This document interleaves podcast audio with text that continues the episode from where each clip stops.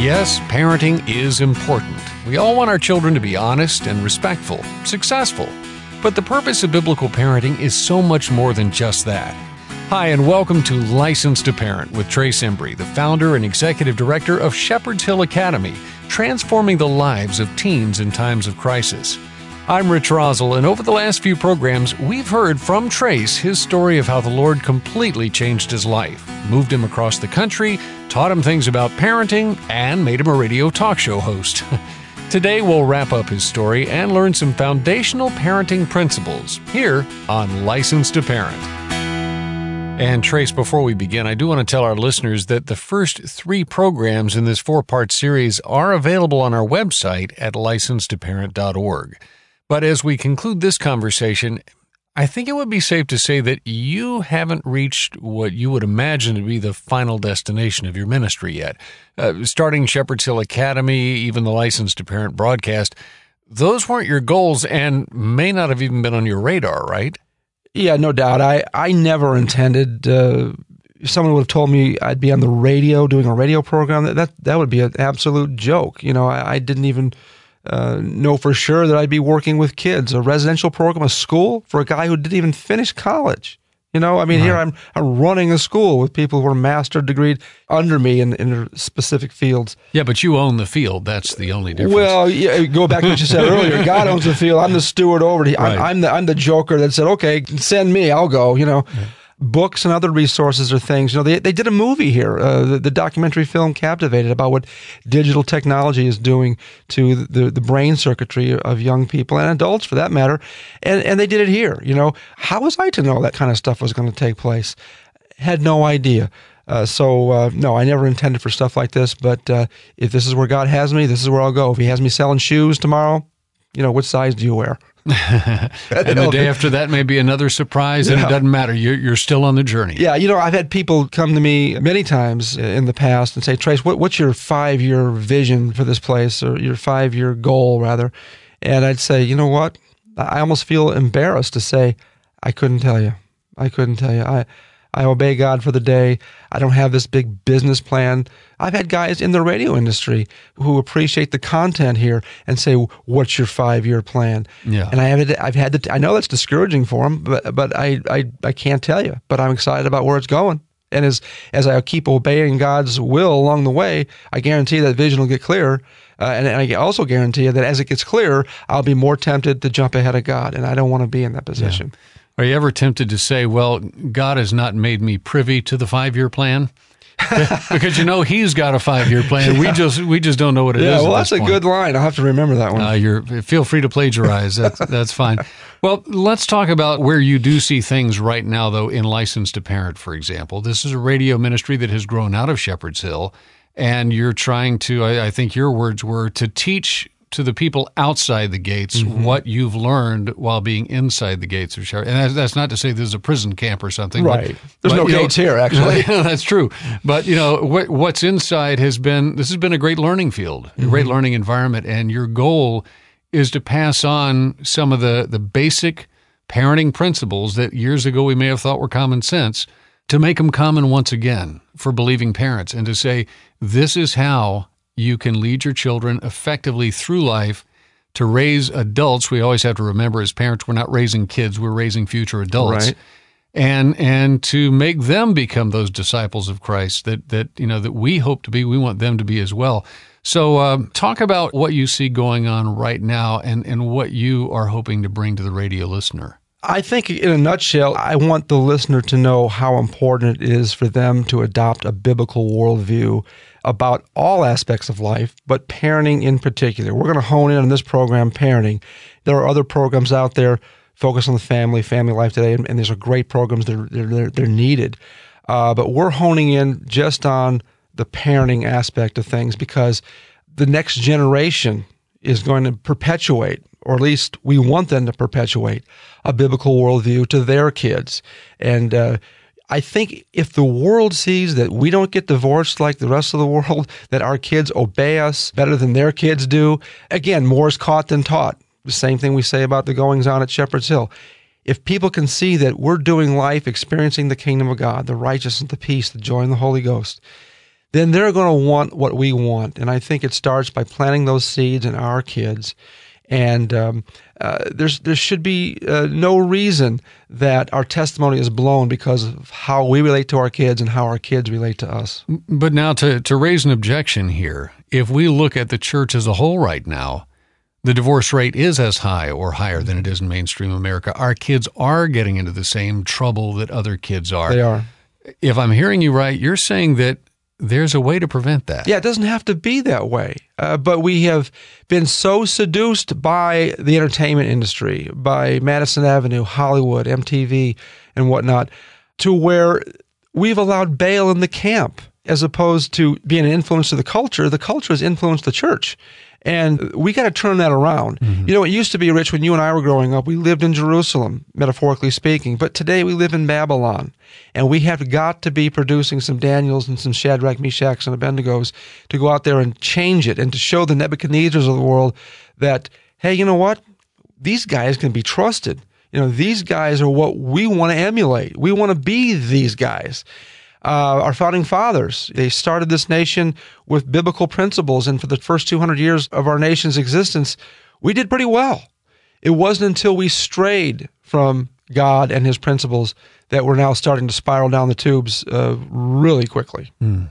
And by the way, the Babylonian example you gave, what what struck me is even in that example, the Shadrach, Meshach, and Abednego, uh, and Daniel, of course, those were Israelites.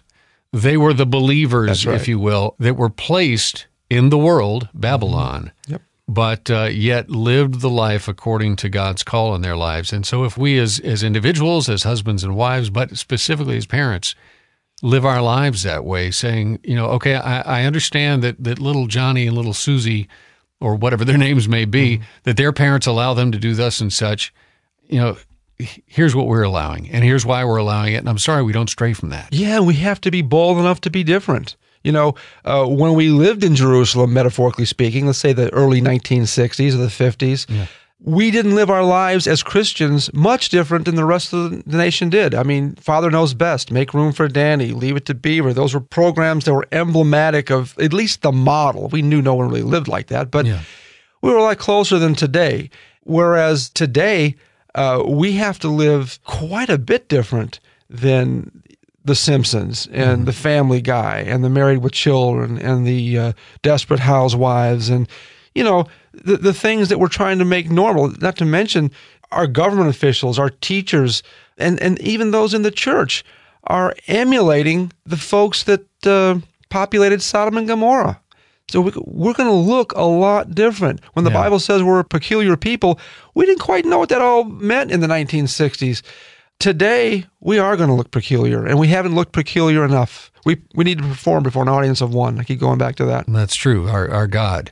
Uh, back in the 1950s and 60s, we had society backing us up too. It would be like Shadrach, Meshach, and Abednego, and Daniel living in Jerusalem. Exactly. All of Jerusalem had the same mindset. And I, you and I talked a while back about if I acted up at home, if I did something I wasn't supposed to, mm-hmm. I would be punished. Right.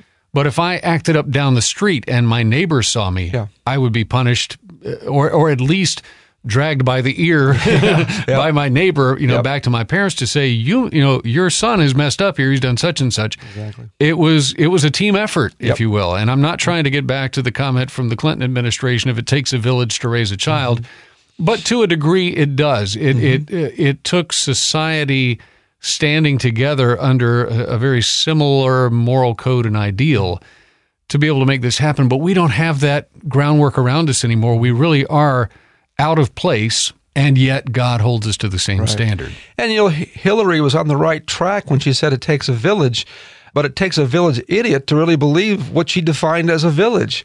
She was right about the village, but wrong about how to define the village. It's not government programs and this and that and the other. It's God's people doing God's thing God's way. And if the whole village is living in a way that is, that is anti God's law, right. anti God's way, then that's the wrong village. Exactly. That's not the village you want raising your kids. Exactly. It's, it's the village people. yes, it depends on what kind of people are in your village, right? Well, maybe you're beginning to catch the vision of Licensed to Parent and Shepherd's Hill Academy. Parenting, biblical parenting, it's not just about raising obedient children, but actually affecting the culture for the gospel. And we'll be right back with more after this.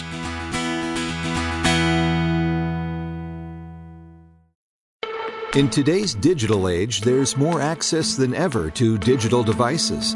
With technology constantly evolving to make our lives easier, is it any wonder that many feel as though they just can't live without it? Digital addiction can be just as chemically debilitating as drugs. Time in front of a screen can drastically affect the life of your child.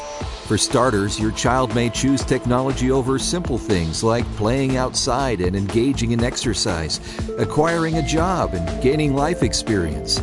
To learn more about how digital addiction can affect your child, visit helpmytroubledteen.org, click on resources, and look for the article What is Digital Addiction? Parenting isn't easy. Shepherd's Hill Academy wants to equip you with resources for all areas and issues of life. Discover a variety of ebooks, podcasts, links, and more to help you navigate the parenting landscape. HelpMyTroubledTeen.org.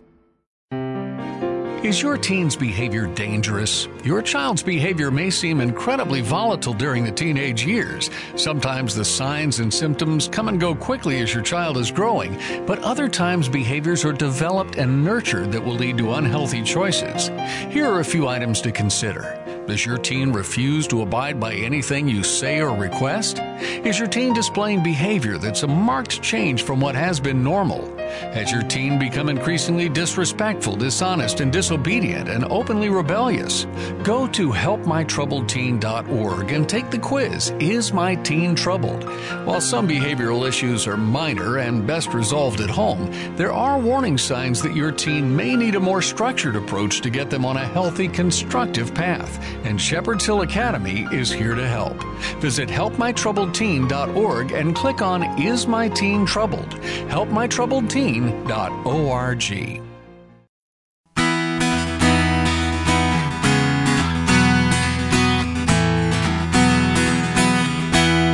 You're listening to License to Parent. I'm Rich Rosell, and for the past few weeks, Trace Embry has been sharing his story about how the Lord changed his life and, and brought him to the place of running a Christ centered boarding school for teens in crisis, endorsed, by the way, by folks like Dr. Ravi Zacharias and David Barton, and making him a host of a national radio program.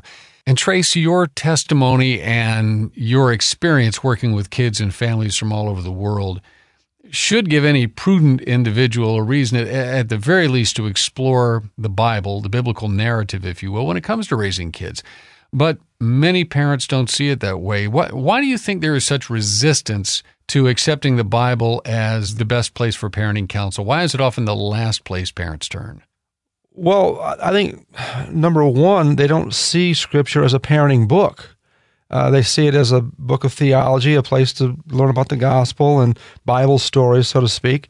Uh, I think they think it's too overwhelming, perhaps not relevant to today's issues.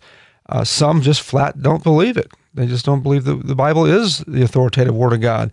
I think a lot of them think they have to dig through a pile of Bible stories and theological ideas in order to find those nuggets of parenting. I think if they dug into it, they find that that's really not the case today there is an attitude of I'm not going to work for it. Uh, mm-hmm. I, if if I'm going to take it in, I have to be spoon fed. Mm-hmm. And I I know you see that in a lot of cases with the teens who who come to Shepherd's Hill Academy. Right. And that's something we're going to talk about in just a moment. Is some of the issues that we deal with as parents and that you deal with specifically here. But I guess parents are expressing some of that too.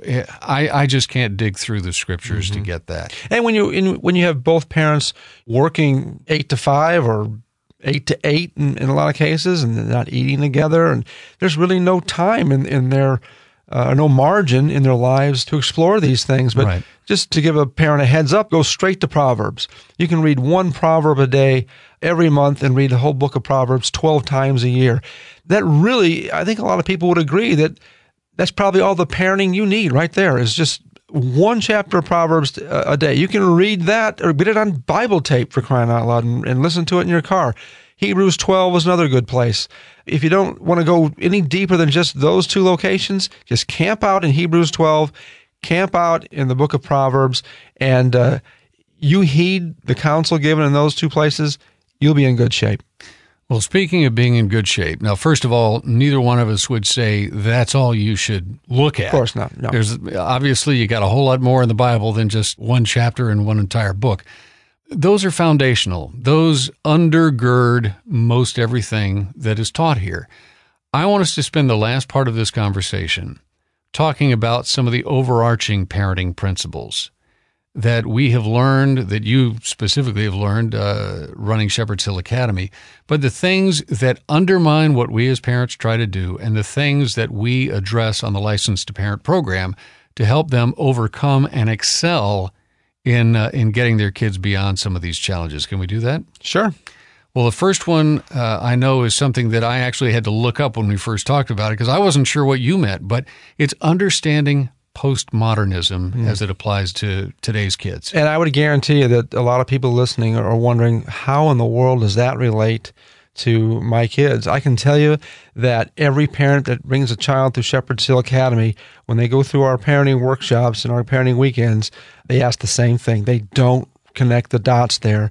But if you don't understand postmodernism, you're you're putting one hand behind your back in your parenting journey. Well, let let's give it a definition. I I said earlier that uh, uh, postmodernism is basically a person creating his own reality and saying, well, this is what's real for me in my life. Mm-hmm. And the net result of that is uh, not only have you created your own reality, you also have created your own morality. So there is no moral absolute. Would that be a fair assessment of what we're talking yeah, about? Yeah, it would be. I mean, you know, your truth is as good as my truth. My truth is as good as your truth. If it feels good, do it. Do your own thing.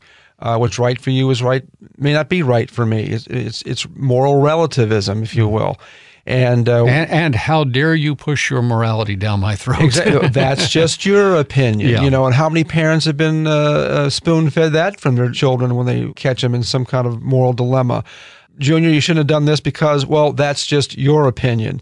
That's classic postmodern thought right there. And postmodern thought comes through uh, TV, public school system.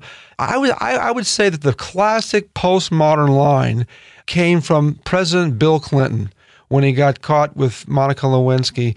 And he says that depends on what the meaning of is is. Now, you can't get more primitive than that, but it's your basic deconstruction of the language. And if we as parents are defining godly terms with the devil's dictionary, or, or our kids rather are defining godly terms with the devil's dictionary, then peace uh, and freedom and love and all these terms mean something different to your son or daughter than they mean to you. And so you're communicating back and forth with your child on two totally different levels. So there's no real communication going on. When you talk about freedom, he thinks it's the freedom to do what he wants as opposed to the freedom to do what he ought to do. But mm. ought implies the absolute that postmodernism says doesn't exist. You mentioned this just a moment ago, and that is other things that have an effect on our understanding of postmodernism and media, entertainment. Mm-hmm. That, that's a big thing too. Yeah, and I think this is an area that has been grossly, and I mean grossly, underestimated. You know, when our kids are exposed to 24 7 music, entertainment through TV, in front of screens and whatnot, they are being indoctrinated literally around the clock. And uh, that is the other parent. And if the other parent is spending more time or having more influence than you are, which worldview is that child going to adopt? And as we say in our in the close of a lot of our programs, is if you don't train your children, somebody else will. And the truth is, somebody else already has. Right. And uh, our access to entertainment is so much greater now than it used to be. Uh, you know, so many people have smartphones, and our kids too. I don't have a smartphone. Uh, so I'm I'm often in awe of the little five year old who has something yeah. like that, but and but thinks digi- it's his rite of passage. By the way, he thinks it's his, right. his, his rite of passage. And digital devices um, come at a great price, especially if there aren't certain boundaries set up around them. But talk about the influence there. You mentioned a movie that was shot here uh, several years back that deals with the dilemma of electronic access. It's actually changing the way the brain is being wired up, where these kids really can't think critically, constructively, or creatively anymore. Uh, all you got to do is go to a McDonald's and try to get your change back or your order right to see that something has drastically changed. I mean, think about this: kids aren't taking, or they are taking rather, calculators to math class. You know, so there's parts of the brain that don't have to fire anymore, and the brain was never designed to deal with this multitasking to the degree it's dealing with it today. It's like kind of driving your car in passing gear from here to California. How long is it going to last before it finally gives out? That's what's happening to our kids. And I know that if you go into, for example, any any restaurant today and you look around, you'll find that at least one member of every table is probably sitting at the table texting. Right. You're sitting here in a social environment with real people across the table from mm-hmm. you, and yet you've got the texting going on. And by the way, I'm not saying that the technology itself is a problem. It's the abuse of the That's technology, right. the misuse of it. That's right. Because there's no structure, no strings attached as to when it's appropriate to use it and when it's not. It is all too new to apply any what, what I would call tech etiquette to the equation. You know, this stuff is too new. Uh, just like automobiles were, were new, you know, 100 and some years ago. How many people had to be killed in automobile accidents before we realized, well, you know, we need some safety precautions involved in this thing. It's the same thing with with uh, digital technology. It's just that the technology is moving so much faster. We haven't caught up with it yet. But don't you dare set up a rule because what's right for you isn't right for me. exactly. yeah. You you mentioned this also for the five year old with a smartphone that it is considered a rite of passage quite often mm-hmm. to get the the Xbox, to get the iTouch, to get the smartphone or whatever. There is, I believe the word you used is affluenza. Yeah.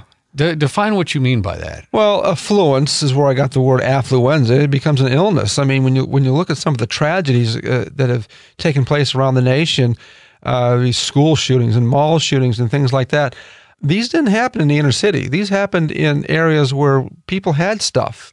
And uh, as Ravi Zacharias has said, we become weary of pleasure before we become weary of pain. Because when you just accomplished what you thought would bring the ultimate with pleasure, and it's let you down. Where do you go from there? You go crazy. You start doing stuff like shooting up schools. You feel entitled to have the best of everything just for showing up. And reality, it might work in your postmodern world, it might work in your video game world where, where the guy you kill comes back to life. But in reality, game over when this stuff happens. Yeah, you can't turn off damage. That's exactly that's, right. that's one thing I remember when my kids were playing some of the driving video games and they would turn off damage and I would just warn them. I said, listen, in real life, that yeah. doesn't work. yeah. But we live in a virtual world. And this postmodern worldview that this virtual world, uh, you know, found itself in, they're just a synergistic effect there. And uh, as we get kids coming to Shepherd's Hill here in the last few years, even, it's just amazing. They have no place to plant their feet as to what right and wrong is. It's almost like they're devoid of a conscience. It's a scary place to be. And if you were to pull away the crutches, the electronic crutches that they've grown so used to, they wouldn't even know how to plant their feet because they wouldn't know how to stand. It's incredible. I mean, we've had kids that didn't know how to tell time, tie their shoes. Uh, you know, they can rebuild a computer, but they don't know how to do the uh, the simple things of life. As parents, we are called to set the boundaries, to create boundaries, but that takes the building first of a respect for authority. Because mm-hmm. our kids, even though they may need the boundaries, uh, if we set them, again, it gets back to the well, why should I follow your boundaries? So, how big an issue is respect for authority? Is, is that something that we can restore in the household? We have to restore that in the household. I, am just absolutely dazzled to go in churches and watch a two year old climb over the pews and, and play with games and food, even and and the parents are, are, looking around like, isn't he cute? And I'm thinking to myself, no, he's not cute at all. Uh, I remember when kids would sit still at two years old, and, and they can do it, folks. They can do it. The problem is we're not requiring it of them. And when when when a kid is allowed from two years old or one year old to kind of roam and do what they want to do, when they want to do it, where they want to do it, then when they're 12 and 13, then they're 200 pounds and you know 12 years too late to make them do the right thing. So they need to learn this self restraint at a young age so that the, and, and respect for authority at a young age when things are still manageable. Because when they get older, Katie yeah. bar the door. But what that leads us to is saying, well, then, as a parent, how am I to view life and view parenting in a way that does establish a moral absolute for my kids? Well, I think that's when you have to, you know, draw that line in the sand and say, listen, uh, as for me and my house, we will serve the Lord. We will filter all of our truth and reality through a biblical worldview. And without parents to establish those boundaries, then that takes every ounce of security away from those children. And they're going to find security. It's going to look like a gang. It's going to look like you know, a, a, million different ways that you don't want it to look like uh, if you don't establish those boundaries and jumpstart Junior when he's still manageable into some self restraint. With that biblical worldview as if they're the Daniels of the world. So when they leave the home, they understand that if they have a biblical worldview, they will know that the whole world is going to think things differently than they do and, and differently as their family has trained them. But that scripture is the thing that hasn't changed. It's the, it's the society that's mm. changed, basically. As, as we've been mentioning, at least in the last part of uh, License to Parent today, what we're covering right now, the, these are some of the core issues, some of the central beliefs, if you will, that um, are common in everything that's taught at Shepherd's Hill Academy and everything that we try to express here on the License to Parent program. And I noticed in all of this, we've talked about some of the problems and and uh, the lack of boundaries, et cetera. But I think probably the last one we need to touch on, uh, at least for today, is the lack of discipline. No doubt, no doubt, and that lack of discipline is perpetuated in the public school system where political correctness is taken over and, and, and tells the teachers, well, you can't do this, you can't do that. Litigation is involved in that, which reinforces the political correctness, which takes us away from the discipline. You know, kids have the freedom to do this and that and the other. And we fail to realize that we've given these kids a license with this freedom to do what their brains are not equipped to do. You and I, Rich, are adults. Our, our the frontal lobe in our brains, where the action and consequence part is, is fully developed. We understand action. We understand consequence. A 15 year old kid is still 10 years removed from having that developed. And so uh, yeah, you know, maybe 100 years ago, that frontal lobe was more developed because we did expect more for our kids then. But today, from science, we know that it's not until probably the age of 25 that most kids have that development. So they do need parents to impose discipline upon them and, and hopefully cultivate an attitude as they're growing up for them to exercise self discipline, all under the umbrella of that biblical worldview. And as the Bible teaches us, God disciplines those whom He loves. Absolutely. Discipline is an act of love. It's not an act of retribution. It's not done out of anger. Right. Discipline is part of the sculpting to make this young man, this young woman, into the mature man or woman that God wants him to be and that you want him to be as well. Well, we have spent several programs now in, in what I would call the Genesis conversation, the story of Trace Embry, our host and the founder of Shepherd's Hill Academy, and the story behind the founding of Shepherd's Hill and the license to parent radio outreach. If you have not heard the first programs in this series, you'll find those in the archive section of our website at license2parent.org. License2parent.org.